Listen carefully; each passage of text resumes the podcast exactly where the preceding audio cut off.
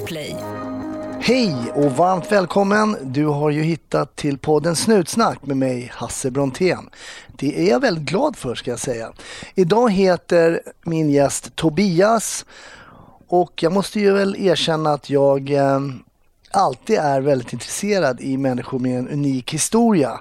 Och då kan man för all del säga att vi alla har en, eh, en, unik bakgrund. Men kanske är det så att Tobias sticker ut en aning med eh, hur han växte upp. Ni får själva göra en bedömning. Jag tycker att det är väldigt spännande. Som jag berättade i förra veckan så samarbetar ju Snutsnack nu med Podplay. Det är en ny podcastplattform där du hittar Snutsnack såklart och en massa andra poddar. Så gå gärna in och lyssna där. Antingen då på podplay.se eller i appen som heter Podplay. Ja, när det kommer till appar och dylikt. Vi finns ju på um, Instagram och vi finns ju på Facebook under namnet Snutsnack såklart.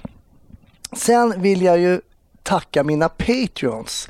Eh, det är ju så att idag ligger ute bonusmaterial där du som Patreon kan höra hur Tobias försökte rädda en kvinna som höll på att drunkna. Mycket spännande historia som du som Patreon får som bonus. Men nu säger jag som jag brukar säga, ta det försiktigt där ute och ha en alldeles lysande lyssning. 1310 1070 kom. 1310 Odengatan kom. Ja, det är uppfattat. Vi tar det. Slut. Bra. Klart slut.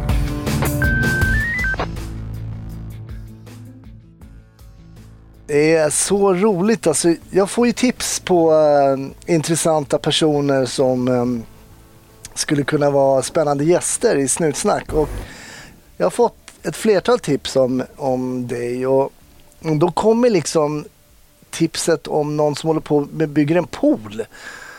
Och så jag tänkte, vad är det här? Jag har varit inne och kikat först sådär och tänkte, ah, ja, vi får ta det här senare en annan gång. Men sen var jag faktiskt inne och kollade på det här. Men du jobbar ju faktiskt som polis, men du bygger även en pool. Men innan vi kommer till poolen, kort, vem är Tobias?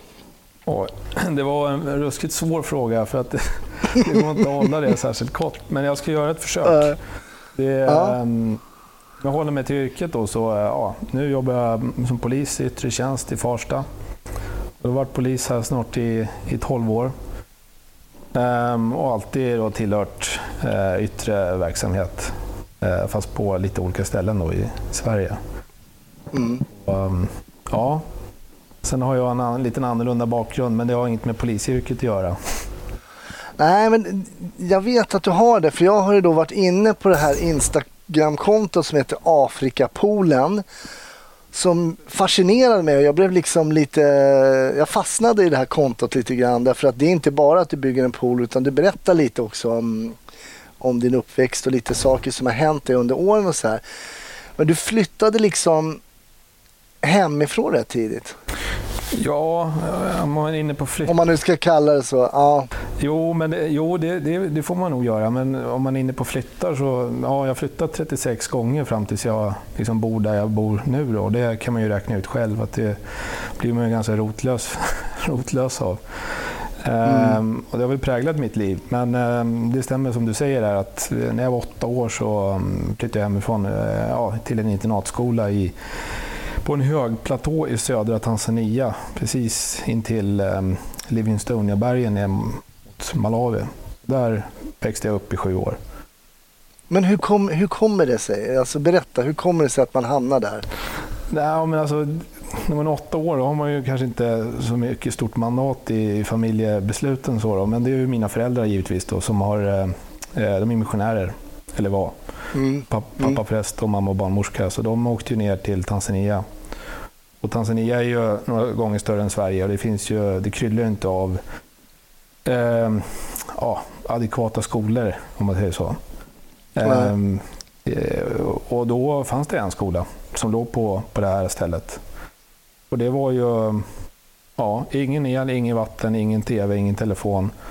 Fotogenlampa från 1900 och som var kryllade av eh, djur. Då, så att man, eh, det var ju där man tog sina första minnesår. Och hur långt var det från dina föräldrar då? Ja, initialt så var det ju ja, 100 mil. Ehm, Men det är ju det är inte svenska 100 mil utan det tog ju två dagar, Mm. två dagar att köra då för vägarna fanns ju inte alltid men eh, ofta så fanns de. Ehm, Och sen flyttade ju de närmare. Men ehm, det var ju fortfarande inte så, man kunde, det fanns ju ingen kollektivtrafik utan det fanns en väg ner till den här byn. Och varje onsdag så fick man skriva upp sig på en lista och så fick man då prata fem minuter med morsan och farsan. Ungefär som en eh, Rakel och sån här eh, Hej, jag saknar dig, kom. Så det var ju den kontakten Wow. man hade då. Så att det, ja. Men alltså som åttaåring, jag kommer ihåg jag var hos eh, mormor och morfar i DDR och satt och bölade någon gång för jag ville hem liksom. Men ehm, hur ledsen är man som åttaåring och när man har insekter runt omkring så det inte finns någon el? Och, vad, hur kändes det som åttaåring att komma dit? Ja, alltså det... Jag var ju väldigt fäst vid mamma när jag var liten. Ehm, så då var jag ju väldigt ledsen. Jag, ja, jag kan ju säga det, erkänna det. Liksom. Jag grät ju varje, varje natt tills jag var 12 år. Wow. Och um, satt eh, på mitt rum, för då fanns det en sån här um, galler för fönstren för att hålla ute inbrottstjuvar. Då satt Mm. jag och tittade på det här berget och så väntade jag på att se de här billyktorna om de skulle komma ner, för då fanns det en möjlighet att det kunde vara mamma och pappa. Då. Ehm, Så att, ehm, ja, det var väl det var väl många år efter det som man eh, var med sådär som, ett, eh, ja, som någonting jobbigt. Då. Men sen har eh, Eh, livet eh, vänt på det. Så mm, idag så ser jag det här som en styrka en tillgång. Men så har det ju inte varit hela tiden kan jag säga.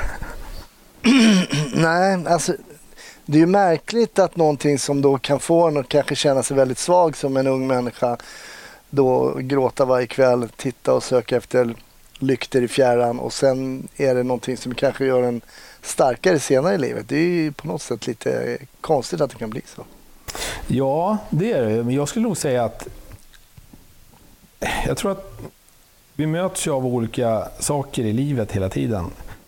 Och det är våra val som egentligen skriver vår framtid mestadels. Sen finns det vissa saker som man inte kan påverka. Men jag tror att det är ganska mycket, nu kan jag bara prata utifrån mig själv då, men jag har ju tagit väldigt många aktiva val som har tagit mig till, eh, till dåliga ställen men även i slutändan då, som, där jag har hamnat på ett väldigt bra ställe. Och när jag pratar om ställen pratar jag om liksom ens egna mående i livet eh, och så. Mm. Eh, Men jag tror att man kan påverka det ganska mycket och jag, jag har gjort det. Försökt i alla fall. Vad, vad, vad pratade ni för språk på den här skolan då? Som låg 100 mil bort från morsan och farsan? Eh, Ja, det var ju mestadels svenska där, men det var ju som sagt en multinationell internatskola. Så undervisningen var ju på tyska, swahili och eh, svenska. Mm. Ehm, och ja, Sen var det väl, jag tror det var alltså mest var det väl 30 elever som bodde där eh, och eh, nio olika nationaliteter. Så det var ju mångkulturellt kan man ju säga. Men du kom att börja snacka swahili också? Ja, de pratar inte engelska i Tanzania och det här var ju, vi kom in dit 87, då var ju det, ehm, ja, du, får, du får ju tänk, du får ju tänka in det här liksom att 87, då var det ju Tanzania ett av världens fattigaste länder. När vi, Mm. bara så att du får en, förstå, eller får en bild av liksom hur, hur länge sedan det här är. Liksom på, det var att när jag blev, började eh, vad blir det då, sjuan, då, högstadiet, då fanns det inga lärare Mm. som hade ade- adekvat utbildning för att liksom undervisa oss. Så då hade vi ju distansundervisning från Sverige. Så när man skrev Aha. ett prov så la man det på ett brev och så skickade man iväg det. Då tog det fem månader innan man fick det rättat, för det gick ju med båt eller flyg hem. Ehm, Så att fem månader senare så fick man en återkoppling då på, på ja, sitt prov. Då. Och så kunde man ju rätta till det då ett halvår senare. Så det, Det klagas på det svenska skolsystemet, allt är relativt. ja, det gör det. Men, Efter skolgången där, men alltså 12, vad hände efter du var 12 där då? ehm, Nej, men efter jag var 12 då, då, då, satt, då satt jag med en, satt jag i en garderob, kommer jag ihåg. Jag satt ofta där i den där garderoben för det var lite så trångt och då, då kände man sig lite trygg. Och sen hade jag, då, då, då sa jag så här, "Ja, men jag tänker inte gråta mer. Så då torkade jag tårarna så här.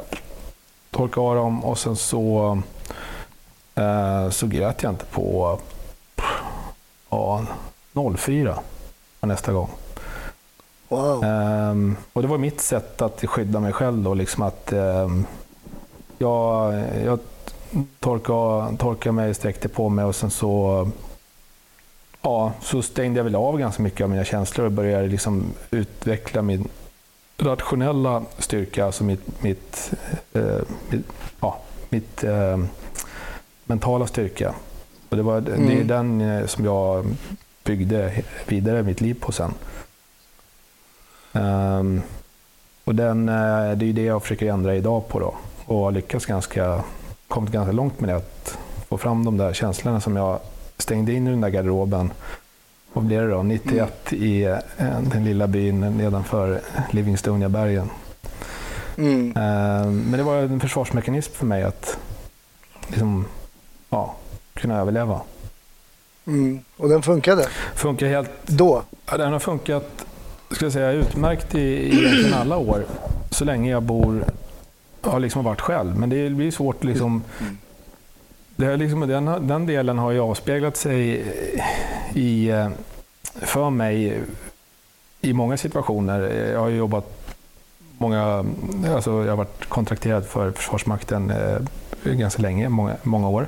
Jag har varit på utlandsmissioner och jobbat som polis nu ett tag. Och varje gång jag har hamnat i såna här ja, men röda lägen där liksom, där det finns en ganska överhängande risk för, för livet så har jag, då har det varit en otrolig styrka. Då kommer jag ihåg, eh, jag går ju, min puls går ju ner. Jag kommer ihåg eh, klockslag och siffror bättre än i vanliga fall. Och det är ju för att jag klipper ju av, eh, jag slår ju på rationaliteten och då är det ju en styrka. Men Mm. relationsmässigt kanske inte är så bra. Nej. Nej, jag förstår. Ehm, Men ehm, så att ehm, det är, det är både bra eh, och dåligt skulle Mm. jag säga. Hur kom du, hur kom du hem då? Hur, var det så att de avslutade sin, eh, sitt missionerande just i Tanzania eller? Ja, ehm, 93 där, och- eller om det var 93-94 där och eh, skiftet där, så då mm, flyttade vi hem till, till Sverige. Ehm, och då mm, kom man, man var ju så ruskigt offside alltså. Du vet, man, oh ja, shit alltså. Jag gled, vi, vi flyttade till Norduppland då, eh, en liten by som heter Gimo. Mm. Ehm, då var det ju värsta rasisthålan. De trodde ju att vi var... Eh, jag har ju en tvillingbror också. Så de trodde ju att jag och min tvillingbrorsa var två afrikaner som skulle komma dit. Det kom ju två grabbar från Afrika. Då hade ju morsan och farsan klätt ut oss. Alltså, jag kom med ett par mjukisbrallor med ICA-strumpor, eh, rödvit, rödgula, uppdragna ovanpå mjukisbrallorna. Flanellskjorta instucken i, i mjukisbrallan. En on-off ryggsäck och en, eh, en alldeles för stor keps. Liksom, och hej hej. Det var första skol, skoldagen i en ganska känslig ålder i årskurs åtta. Liksom. Wow. Fan, du hade inga bra skolminnen alltså. Först till Tanzania och sen den där när du kommer till Gimo. alltså. Men eh, det är klart, kläderna kan man ju, mm, kan man ju byta så att säga. Då. Ja, jo.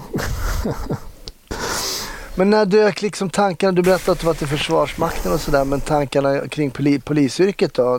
När kom, dök sådana upp? Alltså den delen, den har väl funnits där någonstans. För att när jag, jag fick ju ett ganska stort driv där att liksom, ja, initialt så var det ju en, jag hade ju kopplat till att man eh, hade ett väldigt stort bekräftelsebehov då, så då ville jag vara bäst på allting.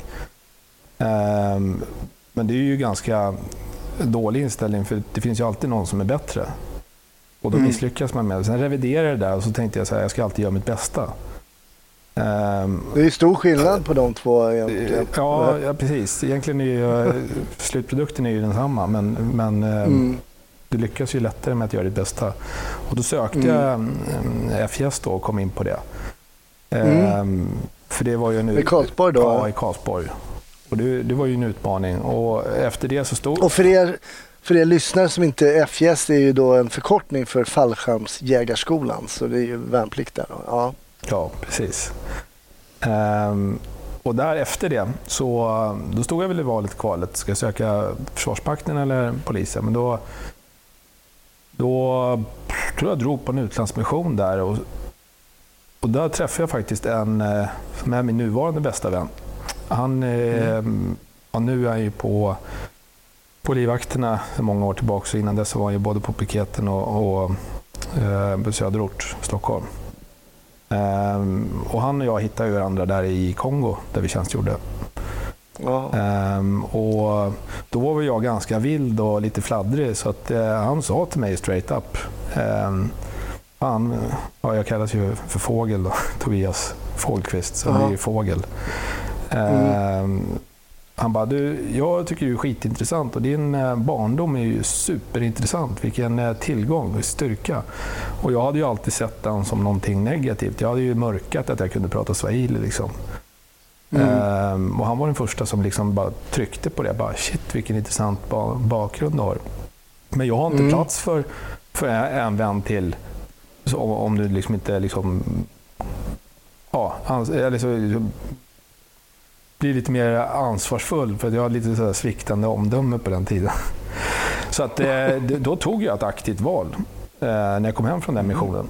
Och egentligen eh, ja, flyttade från Uppsala där jag bodde då. Och så här, ja, sökte polishögskolan. Mm. Och ja, hade tur att komma in där direkt. Och sen tror jag att jag tog uppskov ytterligare ett år på en till utlandsmission. Snutsnack presenteras den här veckan i samarbete med Biltema. Ja, jag har varit på Biltema i veckan och jag köpte bakplåtspapper.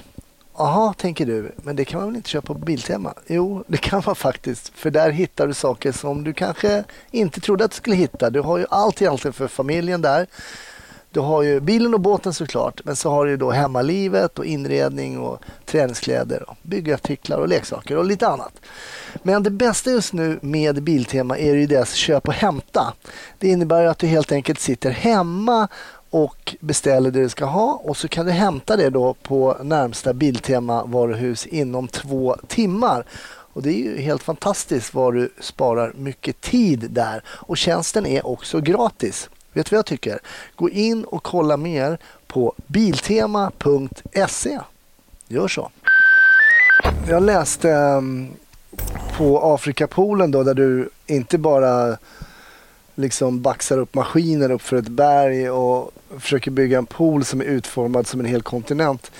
Eh, där berättar du också lite stories från vad du har varit med om. Sen. Men då var det en historia som jag fastnade för där lite grann. Att du måste ju ha varit på en mission, en FN-mission när det var en kvinna som höll på att bli våldtagen. Ja, precis. Um, kan du inte berätta om den historien? Jo, alltså den händelsen, det, det, är ju 17 år sedan och jag har ju egentligen aldrig varit... Jag har gjort min grej och sen så har liksom andra fått, fått prata om det så. Men jag har inte egentligen outat den eller berättat om den på 17 år. Men sen vet jag att det finns ju vissa som, som har tagit, eh, satt in sig själva i den händelsen. Eh, men eh, mm. det var så här det gick till i alla fall. Mm, för att höra the true story. Ja, precis. Vi bodde på Camp Dag Hammarskjöld i eh, Kindu. Det är ju en, en, en eh, by, eller en stad eh, i det är 34 eller 36 mil söder om ekvatorn, mitt ute i djungeln i, i Kongo, ja, blir Kongo-Kinshasa. Mm. Och där bredvid Kongofloden. Och där det var ju väldigt mycket gerillasoldater och så här. Den här staden då på 200 000 människor, där hade ju folk bara dragit därifrån. Så det bodde ju kanske 20 000 pers kvar. Liksom. De var ju fördrivna ute i djungeln. Men då så stod jag och en eh, polare som, han hade en bakgrund som i franska främlingslegionen sex år och nu jobbar han som officer i svenska eh, försvarsmakten. Då. Och han och jag hittade ju varandra. Han var fransk, eh, han pratade franska, jag pratade swahili då. Så vi satt ju där en kväll. Det blev väldigt mörkt i, i, i Kongo. Det fanns ju ingen elektricitet heller. Och så kommer det två officerare springande. De har varit och sprungit innanför eh. Och koncertina är ju då den här taggtråden och de här eh, säckarna då, som, som är vår skyddsbarriär för, på kampen. Då. då kommer de i springandes där och har joggat och bara eh, vrålar. Liksom. De våldtar henne.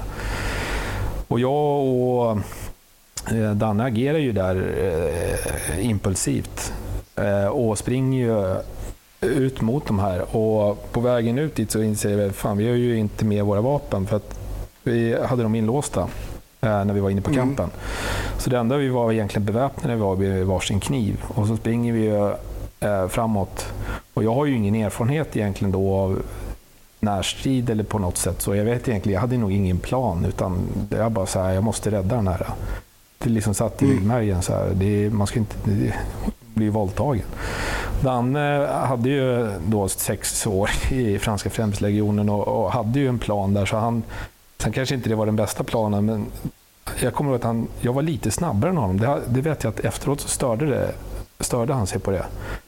Eh, men eh, det var jag faktiskt. Och då, då så ropade han till mig, bara, Fågel, eh, eh, de får en chans, eh, sen eh, kniver vi ner dem. Och jag tyckte det var en kanonidé, men efteråt så var det ju inte alls eh, en särskilt bra idé. För när vi kommer fram dit, då står det ju då i elefantgräset, i mörkret och så ser man bara liksom ljuset av liksom våran, våra belysningssystem på kampen. Så ser man liksom vad som händer och då är det en ung kvinna, eh, 16-17 år med ett spädbarn i famnen och så står det ju tre pårökta eh, barnsoldater med två av dem hade kalasjnikovs. Eller, ja, de var i alla fall beväpnade allihopa och så någon hade en machete. Och de eh, står ju i ryck i den här kvinnan. Och eh, då säger jag till Danne så här bara, för han ska ju börja prata med dem. För de pratar tre språk i, i Kongo. Det är, eh, franska, lingala och sen swahili. Och då så kom jag på en ny idé. För jag tyckte inte det var så... Det var, det var, det, det var ingen vattentät plan. Liksom att vi hade ju, nej, lät inte nej, helt vattentät. Så jag bara pratade med dem, Danne, men jag lyssnar vad de säger. För det är ingen som vet, visste att jag kunde prata swahili. Så att, eh, Danne började prata med dem. Och vi var ju FN eh, och, och så, så att eh, de svarade på frågor. Men de var ju de stod och höll i henne. Och då, det de säger är att um, få, när, när de här eh, FN, då, vi kallar det för FN, när FN har lämnat så då um, vet, hur Ska jag citera vad de sa? Det tycker jag. Ja, då kommer vi knulla ihjäl Eh, spädbarnet och eh, hacka, hacka sönder kvinnan. Så jag säger till Danne så här, att de kommer våldta båda två och döda dem. Eh, och Danne bara så här, okej. Okay. Eh, och då blir det ett stand då, så han säger så här, håll dig nära vapnen. Eh, och sen rycker vi dem ifrån, ifrån, ifrån dem. Gör de motstånd så knivar vi dem. Och det, det hade vi ju ett mandat att göra. Det var ju en pågående mord som skulle ske. Um, då så säger jag till Danne så här, låt mig bara ge, prata med dem en gång. Och så vet jag inte egentligen, jag var ju 24 år, står liksom med tre, två eller tre Kalashnikovs, alltså inte riktade mot oss, men det här var ju då eh, gerillasoldater som bara står där. Och sen så, mm. så, jag vet inte egentligen var jag fick det ifrån, men jag det kanske lite kopplat till det där polisyrket, där med skådespeleriet. Det, du vet ju kanske, ja men du som är före detta polis Hasse. Jag, jag, prat, jag har pratat om det flera gånger, att ja. jag tror att det är en styrka att kunna switcha och vara i olika lägen och ha en sån del i sig. Det tror jag. Ja. Mm. Så där och då så tog jag ju fram mina skådespelartalanger då. Som jag aldrig hade testat egentligen skarpt då, men nu vart man inkastad då eh, framför tre gerillasoldater. Så jag skriker åt dem på swahili, bara fattar ni inte att vi är FN? Ehm, och sen så drar jag någon harang om att eh, vi vet precis vad ni ska göra med de här. Och vi är FN. Vi tolererar inte, tolererar inte sånt. Om ni, eh, om ni kröker ett hår på de här och inte släpper iväg dem, då kommer vi bränna ner allt ni har. Vi kommer krossa er och ni kommer aldrig vinna. Vi kommer bränna ner er. Liksom så här, jag bara drog på något sånt här. Det, efteråt så har man ju tänkt så här, de, alltså de hade väl nog inte ens ett hem. Liksom så här, men de blev väl eh, jag tror, ja, de blev väldigt för, förvånade och eh, ja, kanske lite rädda i alla fall. De, eh, så tror jag slog till ett vapen med handen. Bara ta bort det där eh, löjliga trollspöet. Eller för att de, man använder väldigt konstiga ord när man pratar på ett annat språk. Men de förstod liksom, att det här är inte någon som har lärt sig swahili i en skolbänk. Det här är ju någon liksom som har varit här nere. Ta bort det där åskkäppen, bara pang, slog till den där. Och de släppte iväg henne och barnet. Och sen så uh, hade vi en lång diskussion med dem där i alla fall. Så det slutade med att vi fick deras lösenord in till deras kamp. Um, och vi bjöd dem på några cigaretter sådär. Uh, men ja, vi, det var ingenting vi, vi utnyttjade då. Men vi, sen gick vi tillbaks till kampen. Uh, Vilken story. Så det, det var ja, 0, 2003 då. Mm. Och det var innan du började jobba som polis? Ja, det var innan. Uh, men efter den missionen så sökte jag Polishögskolan. Mm. Ja. Men hur var det då att börja jobba som polis då, sen efter alla år liksom i Afrika? Och i... Nej, men alltså det, det, är ju, det är ju ett jobb som passar mig väldigt bra och jag passar nog ganska bra för det jobbet. Um, mm.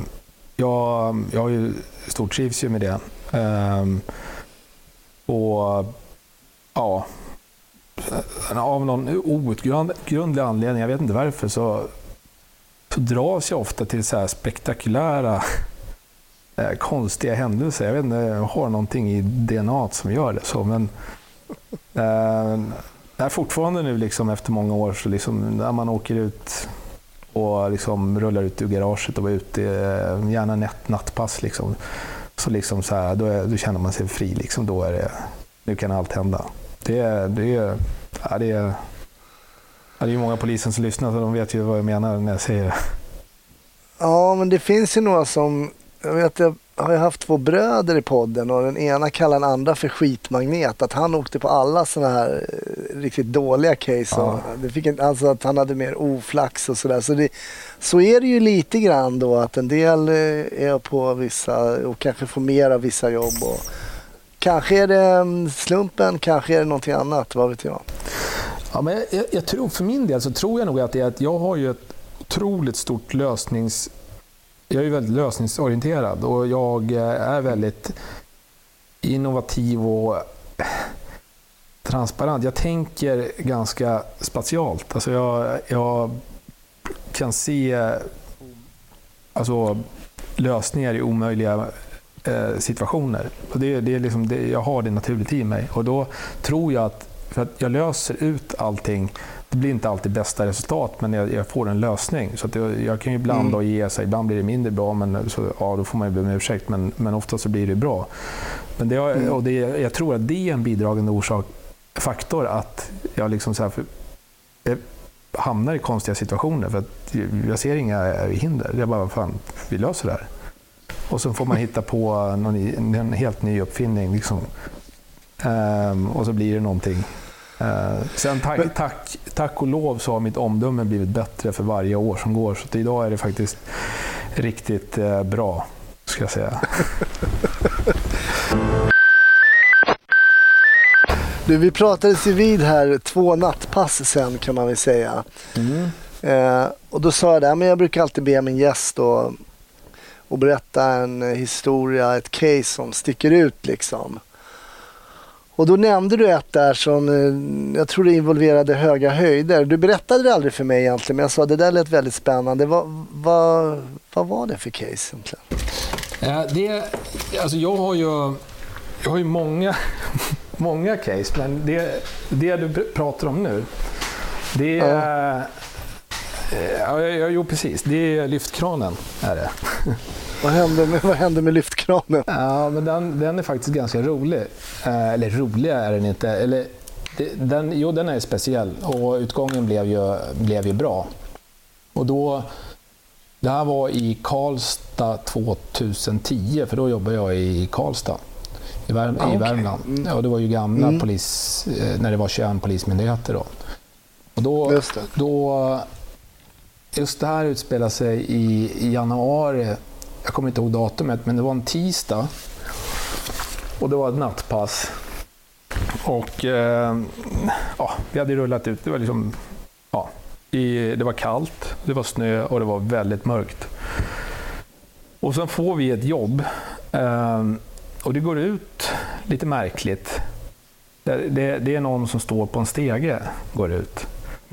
Mm. Och så här, eh, jag bara så här, ja kul, tänker jag. För att det är ju eh, roligt att göra nya grejer så här. Och, och ehm, då tänkte jag så här, undrar vad han gör på den där stegen. Så här. Och jag fick uppfattningen, man bildar sig ju alltid en uppfattning när jobbet går ut. Så jag hade ju föreställt mig att han har klättrat upp på någon byggstege och han står uppe på en plattform. På så här, jag hade uppskattat det till tio. Men alltså, för jag tänker, spontant tänker man, vadå, det är inte förbjudet att stå på en stege. Alltså var han inne på någon plats där han inte fick vara? Ja, eller? på en byggarbetsplats, så var det. En byggarbetsplats, ah. klättrar upp på en stege um, och är full. Och hans tjej eller sambo, ex, hade ringt in det här och var helt hysterisk. Mm. Och, um, sen, jag tror inte det framgick då att han inte ville leva, men det var liksom, han, han var inne på en byggarbetsplats och klättrade upp på någonting och det var högt. Och då bara, ja men det är mm. tio meter upp. Så, här. så vi styrde ju dit. Jag tror det var i Inre hamn, eh, tror jag det hette. Mm. I, i Karlstad. Eh, Karlstad då. Så kommer vi eh, dit, kliver ur. Och då möter vi upp en helt jätte eh, förtvivlad kvinna då, som, som han bara, han, har, han är där uppe. Så vi kliver ut mm. och så här, du vet, januari, vinter. Det är tio år sedan, så det var, var det ju vintrar på riktigt, inte som nu. Liksom. Men då tittar jag upp så här i himlen, så här, för jag hör att det är någon som vrålar där uppe. Så här, Vad far åt helvete? Så här. Tittar jag upp så här, det är alldeles svart. Ser ingenting. Bara, fasiken var det? Så här. Då bara kommer det nedsinglandes en ölburk så här från himlen. Bara, bam! Jag bara, så tände jag ficklampan liksom. och ser fortfarande ingenting. För det är så lite disigt och det är mörkt. Men då så ser jag så här, men det är ju en byggkrans, liksom, stommen till en byggkran som, som går upp i himlen. Då lyser jag längs med den, då ser jag, då är det ju armen ut på byggkranen. Där har ju han klättrat upp. Så står ju wow. han på utsidan av, av den här hytten där man kör den här kranen. Um, och dagen efter åkte vi dit och mätte upp den med den här Pro Laser 3 då, och fick ju upp i det till om det var 49,5 meter upp till armen. Oh, shit. Så han var ju 50 Oj. meter upp en halv fotbollsplan. Där uppe satt ju han och drack bärs och var förbannad. Oj. Och då bara så här, ha. Um, började prata med henne. Ja, men då visade det sig att då skulle inte han, han ville inte leva. Så då förstod vi varför hon var så liksom upprörd. Mm. Så då larmade jag och sa att vi måste ha hit en granbil. Så de, på natten där så körde de ju dit ja, Värmlands eh, längsta kranbil. Då. Den var ju 37 eller 38 meter liksom lång och det finns liksom inga specialenheter i, i Värmland på det sättet, alltså som det är kanske i Storstockholm där, liksom där, där det finns eh, utbildad personal liksom i piketen och, och kanske då framförallt och som, som kan ta ett sånt jobb. Eller förhandlare mm. heller för den delen. Så att, eh, vi, vi kom ju dit och sen kom ju då eh, ytterligare en bil dit. Men vi dockade ju den där eh, kranbilen till den här byggkranen och så, så säger eh, brandkåren skulle upp, ja vi behöver med en polis upp. Så här, och jag direkt liksom bara upp med handen, bara, ah, fan, det här vill man ju inte missa. Så att jag hoppar in i den här korgen och så här, så det var en ganska rutinerad brandman som åkte upp där, så vi åkte ju upp och så här, det var, fan, det var ju riktigt högt. Så här. När vi kommer upp på 38 meter där ungefär, liksom, då, då har vi fortfarande 12 meter kvar. Ja, just det. Eh, så då dockar vi den här korgen då mot, mot det här äh, tornet, byggkranen. Mm. Och sen så klättrar vi in då på ett säkert sätt. Då är det ju så här att eh, det det är ju säkert att vara inne i en byggkran. Jag har aldrig gått i en sån tidigare, men, men mm. kranföraren går ju upp där varje, år, eh, varje dag osäkrad. För att man, det är liksom, var 50 meter är en plattform. Och så ligger Ja, det det. korslagda stegar upp så här omlott. Så att man går på en stege och så går man upp till en plattform och så är det fallskydd. Så att vi gick ju in där och sen så klättrade vi upp. Kommer ju upp precis under den här eh, styrhytten. Mhm. Och eh, då står ju den här eh, killen på utsidan av kranen eh, och håller ju då, ser på ut, helt, helt på utsidan och jag bara det är, det är bara någon meter mellan oss här och då kände jag bara så här, nu måste jag vara väldigt försiktig med vad jag gör och säger liksom för att Ja. han kommer ju, han kommer ju dö om, om, om jag gör fel här nu. Och då blev man ju lite stressad och sådär. Och sen var det väldigt mycket chatter i örat också. Så här. Men jag kommer ihåg, det jag snappade upp var att liksom han hade två barn, vet jag. Och de hade separerat. Och sen så spänner han ögonen i mig när jag står där. Jag säger bara, hej Tobias heter jag. Spänner han ögonen i mig och så bara tittar han och så säger han ingenting. Sen vänder han sig och hoppar rakt ut. Så jag tar ju micken och bara akta han kommer liksom så här. Men han kommer aldrig ner. Så tittar jag upp så här rakt ut. Då har ju, då har ju killen hoppat rakt ut på fem, ah, 48 meter kanske. Två meter rakt ut, två meter ner. Då hänger ju den här hönan, kallar de det ju för det. Det är ju den här stora kroken när de hissar upp, eh, hissar upp betongblock med. Och Ja, den har han fått tag i. Så han har gjort en van, Ah. vansinneshopp där rakt ut i fria luften. Fått tag i den linan, kör in foten i, i kroken. Och så håller han två händer runt den här vajern och den andra foten håller han rakt ut till sidan. Och så tittar jag på honom, då är han ju två meter ut. Och jag bara, ja han eh, hänger i kroken. Och så tittar han på mig Wow. och så säger han så här bara, ge mig en anledning till att jag inte ska släppa, säger han. Och så släpper han båda händerna och så fångar han linan igen och så håller han på så där.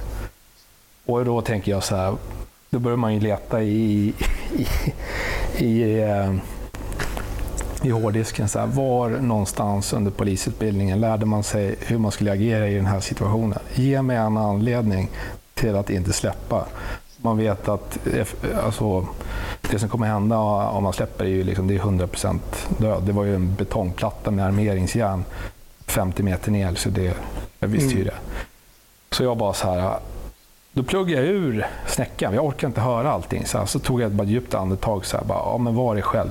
Och där så hade jag ju nytta av min rationella eh, egenskap som jag hade liksom, som började i en garderob i, eh, på en högplatå i, i Tanzania. Liksom. Det här med att jag kunde ju då liksom fokusera på uppgiften, uppdraget. Och liksom, jag kommer ihåg, liksom så här, jag orkar inte höra allting runt omkring. Jag pluggade ur och sen blev det bara han och jag. Och sen så tog jag ett djupt andetag och så tänkte jag så här, men, men var dig själv. Tobias, var dig själv. Ta bort, tänk bort uniformen. Så tittade jag på honom så här, alltså bara... ehm, ja, nu vill jag inte säga hans namn då, men, Nej, men, men ehm, jag bara... Då, ja, så jag bara, du. Tänk på dina barn. sa jag. Och då såg jag en liten gnista i ögat på honom. Och sen så eh, fortsatte jag på, den, på det spåret, så här, ganska neutralt, men liksom så här, det, det finns faktiskt saker kvar. Att få barn som älskar dig. Och då så såg jag att jag fick kontakten på honom och det, det var ju liksom... Jag vet inte, jag hade kanske tur, liksom, men jag fick alla, eller jag, jag tog chansen som jag såg att jag fick. Och sen så sa, då fick jag honom så här att, men du kom in så kan vi prata om det här. Och då sa han det att, jo men det vill jag ju göra, men då var ju problemet, eh, jag kan ju inte köra en kran. Och dessutom hade jag inte nyckeln till det heller. Nej. Eh, så att eh, vi hade ju ett problem, jag kunde inte köra in honom. Så då så sa jag, men pendla in. Alltså försök att få en gunga så här och pendla in. Och det gjorde han ju. Eh, men det var väldigt kallt för honom. Så han gjorde tre, två försök gjorde han och höll på att tappa greppet. Och det, det var nästan den, den jobbigaste delen, för då visste jag att han vill in. Men vi fan kan inte få in honom. Och sen så sa jag, ta nu sats. Så fick han en pendling och sen så sträckte jag ut en arm och fick tag i honom och sen kom han in på utsidan av räcket. Jag stod ju fortfarande inne. Och sen så höll jag igen allt vad jag kunde och så kom han in och så ställde vi oss där och så stod jag bara och tittade på honom.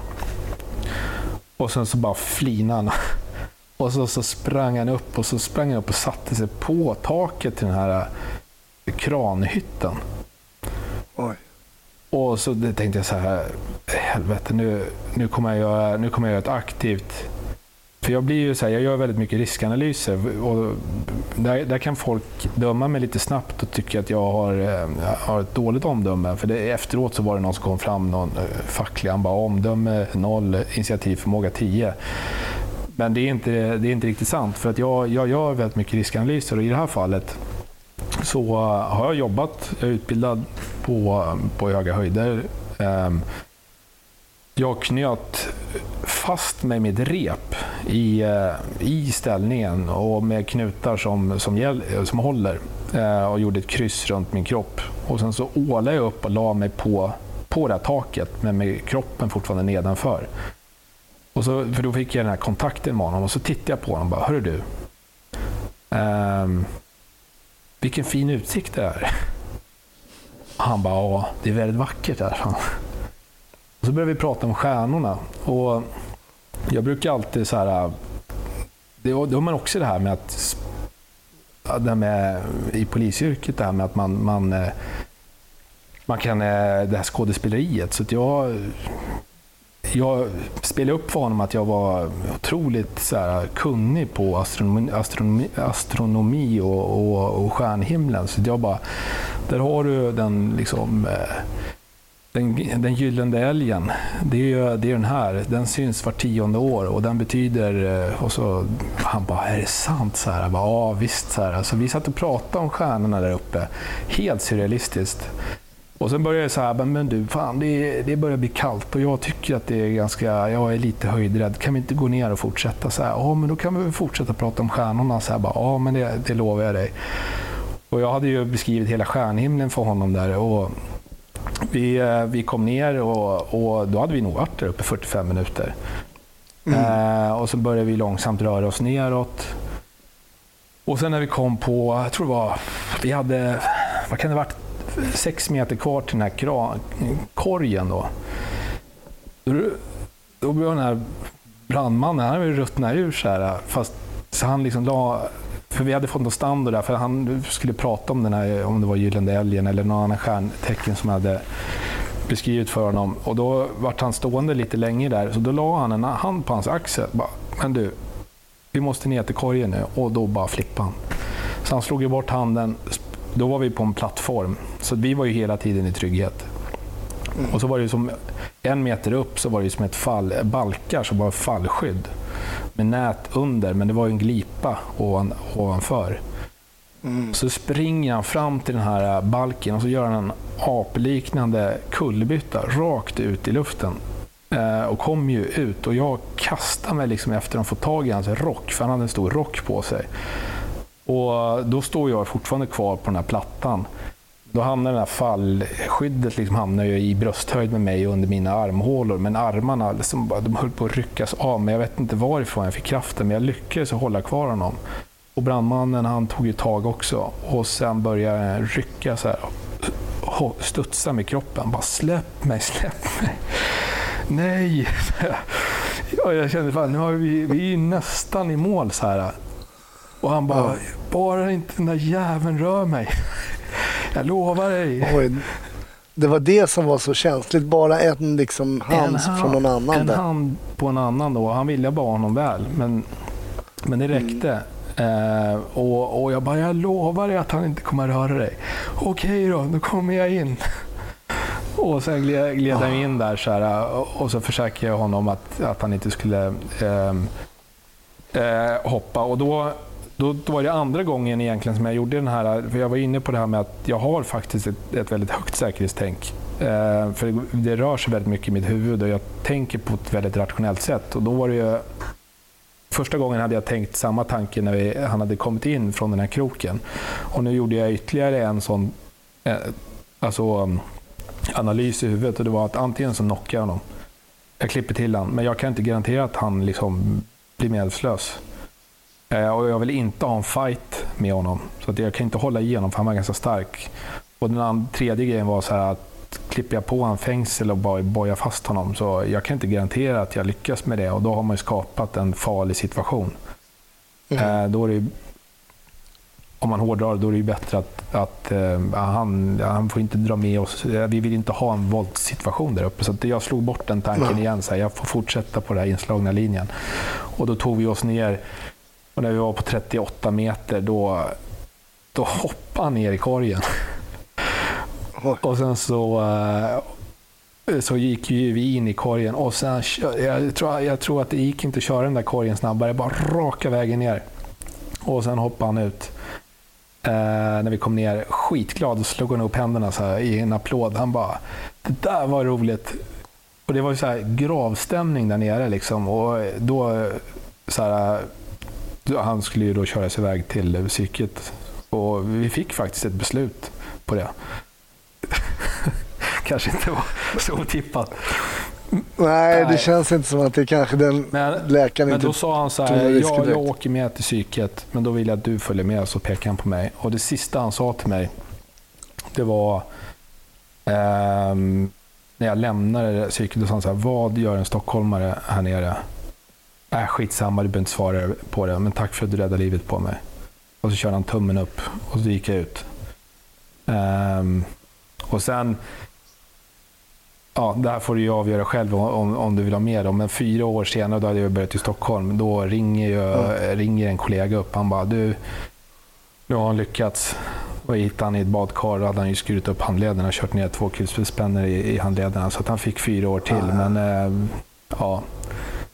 Ehm, Vilket ärende. Hur lång tid tog det här från att ni fick er över radion så att säga tills att du var klar? Alltså det var ganska lång tid. Jag tror vi hade en... Jag hade nog en exponeringstid i den, alltså i tonet på 45 minuter. Mm. Eh, och sen var, dröjde det ju säkert en halvtimme, 40 minuter innan, liksom, från när vi landade dit. Sen ytterligare, eh, jag tror att för strax innan ett var vi där och vid tre, strax efter tre så då lämnade vi psykiatrin. Hur säkert var ditt kryss där som du hade gjort med knopar? Ja, det var stensäkert. det var ja, det? det var det. Det var, det är ju, det var ju eh, knoparnas eh, konung kallas den för. Allt det är Dubbel halvstek. Nej, jag kommer inte ihåg vilken knop det var, men den var, den var, den var finingssäkrad. Ehm, Så där gjorde jag ett aktivt avsteg. Ehm, men eh, där och då så, så tog jag det beslutet. Oerhört spännande historia och oerhört unik. Alltså, vem har varit uppe i en sån hög kran och liksom räddat livet på en person? Det var otroligt spännande och, och intressant att höra. Men jag tänkte jag ska inte fråga dig så mycket egentligen mer om dig själv för det finns beskrivet. Du, jag tänkte du bara skulle få berätta lite kortfattat för lyssnarna om Afrikapolen. Vad en, det är en ganska galen idé skulle jag vilja påstå. Eh, hur den uppstår vad det är. De kan ju gå in själva och följa dig på Instagram där. För jag tycker, det tycker jag man ska göra för det är väldigt intressant. Men beskriv bara kortfattat det projektet. Ja, jag, jag bor ju eh, i, en, eh, i ett hem äntligen som är, som är mitt och den resan står ju delvis beskriven i det här projektet, i, på det här Instagramkontot Afrikapolen. Och hur det startade är ju egentligen att jag, eh, det var när jag lyckades behålla mitt hem efter en skilsmässa och ja, kort då, jag hade skaffat tre jobb och googlat bankmöten och köpt en portfölj och lyckats eh, få liksom, eh, banken att, att ge mig lånelöftet. Och då satt jag uppe där Afrikapolen ligger nu, den här poolen, och det var ju bara skog.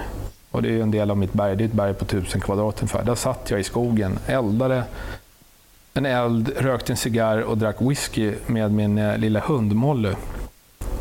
Och så var jag så glad för att jag hade äntligen fått mitt första hem och lyckats behålla det. Och då tittade jag upp i himlen mellan två tallar.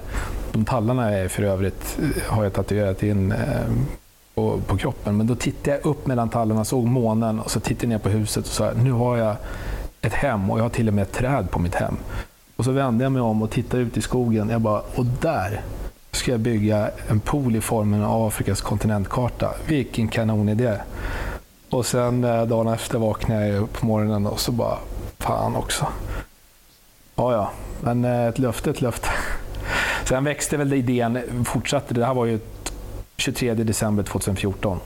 Det var, Mm. det var ju då som jag tog beslutet. Och sen växte det fram. Så för tre år sedan, tre år sedan då, eh, då köpte jag en motorsåg.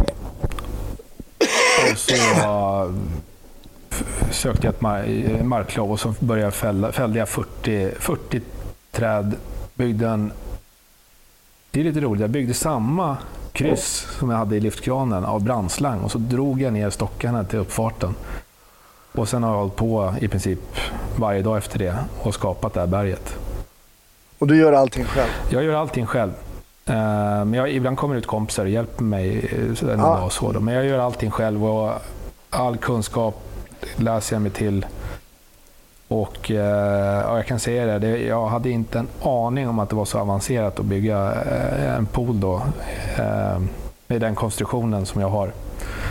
Ja. Men det, det är en ganska rolig resa som sträcker sig tre år bak i tiden. Där jag, sommaren 2018 när det var som varmast, då stod jag och drog över 200 hål i berget och spräckte berget för hand. För jag fick inte upp maskinen. Jag har burit upp allting. Jag har burit upp flera hundra ton på berget. Det är 74 meter upp till toppen och det är 12 meters höjdskillnad. Och det går inte att få upp maskiner. Så det är en riktigt bra eh, crossfit-bana. Där ska det, vara, där ska det bli en pool. Ja. Men varför då kontinenten Afrika då? Nej, men det från början. Det har blivit en liksom så här om nu när vi har haft det här samtalet lite. Vi börjar ju eh, i Afrika då och, och Mm med en ganska jobbig period i mitt liv där jag någonstans har förlikat mig med min, eh, min uppväxt, mitt arv och vänt det till en styrka och någonting som jag idag kan känna stolthet för. Och det, är, det är min uppväxt i Afrika och min tid på fallskärmsjägarskolan som har format mig allra mest till den personen jag är. Och det är just att bygga Afrikapoolen, alltså den här poolen då, det blev liksom en, en förlikning med min uppväxt. Och ett liksom ett ja, ett, av, alltså ett erkännande för mig själv. Liksom så här, där är, det är okej att vara den jag är, för att jag är lite annorlunda. Eh, det är nog Mm. många som har åsikter om mig, men ehm, det är faktiskt det här projektet är det bästa jag har gjort. För att jag, det, är, det är mer än ett pro- projekt. Det har, det har växt, alltså jag som person har växt lika mycket som eh, projektet. Och det har jag faktiskt eh, valt att dela med mig av i, eh, på det Instagramkontot. Så står mm. Spännande. delar av det. Väldigt spännande. Jag måste fråga, har du fått användning av din swahili någon gång i tjänsten? Jo, för tusan. Det, det, det är ju både kollegor och målsägare misstänkta som har stått med uppspärrade ögon. För det är inte så vanligt att en europé börjar Nej. dunka ut swahili flytande. Liksom. Nej, och, du- och nu ser, du ser inte hur jag ser ut så, men jag, jag har ju lite attribut. Jag är ju ganska tatuerad och ser väldigt svensk ut. Och jag, det är väldigt svårt att gissa att jag kanske pratar swahili då. Men, eh, Ja. men det är, ju- jo, det är flera gånger som man har haft nytta av det. Och det är många gånger som kollegor ringer och så står de vid någon sån här... Eh, ja, men ett litet case, men det är helt kört. Det är, de står med någon Ja. målsägare eller vittne eh, eh, som bara pratar swahili. Och då ringer de mig så har man ju fått köra... eh, Fasiken, man borde ju egentligen... Ja, det är nog många övertidstimmar som ligger där. Nej, men då är det lite roligt. Då brukar de sätta på högtalare och så, så förklarar jag lite för dem. Så. Kan du lära oss eh, lyssnare någon kort fras på swahili? Eh, ja, alltså... Vad, jo, men... Eh, habari gani mimi naitwa Tobias na wewe unaitwa Hasse. Nafurahi sana kuzungumza kuz- kuzungumza na wewe. Jag heter Tobias, du heter Hasse. Jag har uppskattat väldigt mycket och suttit och pratat med dig här. Ja, trevligt, trevligt. Ja, vad eh, spännande. Eh, det är så att jag vet att du har en annan story på lager eh, när du eh, skulle rädda en person som höll på att drunkna. Ja, Den storyn tänker jag att vi ska förära mina så kallade Patreon, mina Patreons. Eh, så om du inte är Patreon, bli det så kan du lyssna på Tobias historia kring när han skulle rädda en person som höll på att drunkna. Men innan vi avslutar, kan du rekommendera någon bra polisfilm? Jag skulle nog säga Beck. För att, eh, Ja. ja. för att få se lite av Gunvald. Ah, men det är bra. Eh, Tobias, stort tack eh, för att jag fick prata med dig om, om eh, kort lite kan man väl säga om din polisiära karriär egentligen, men, men lite mer om din historik som var så spännande och som har format dig. Eh, och ni som inte följer Afrikapolen, gör det. Tack så jättemycket. Ja, men tack själv.